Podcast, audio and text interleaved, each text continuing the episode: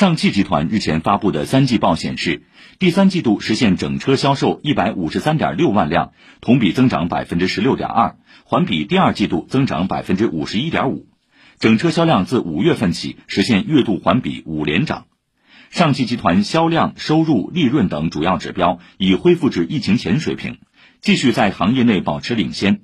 根据这份三季报，上汽集团在第三季度实现营业总收入 2114.2 亿元，归属于上市公司股东的净利润 57.4 亿元，前三季度归属于上市公司股东的净利润合计 126.5 亿元，盈利水平有所改善。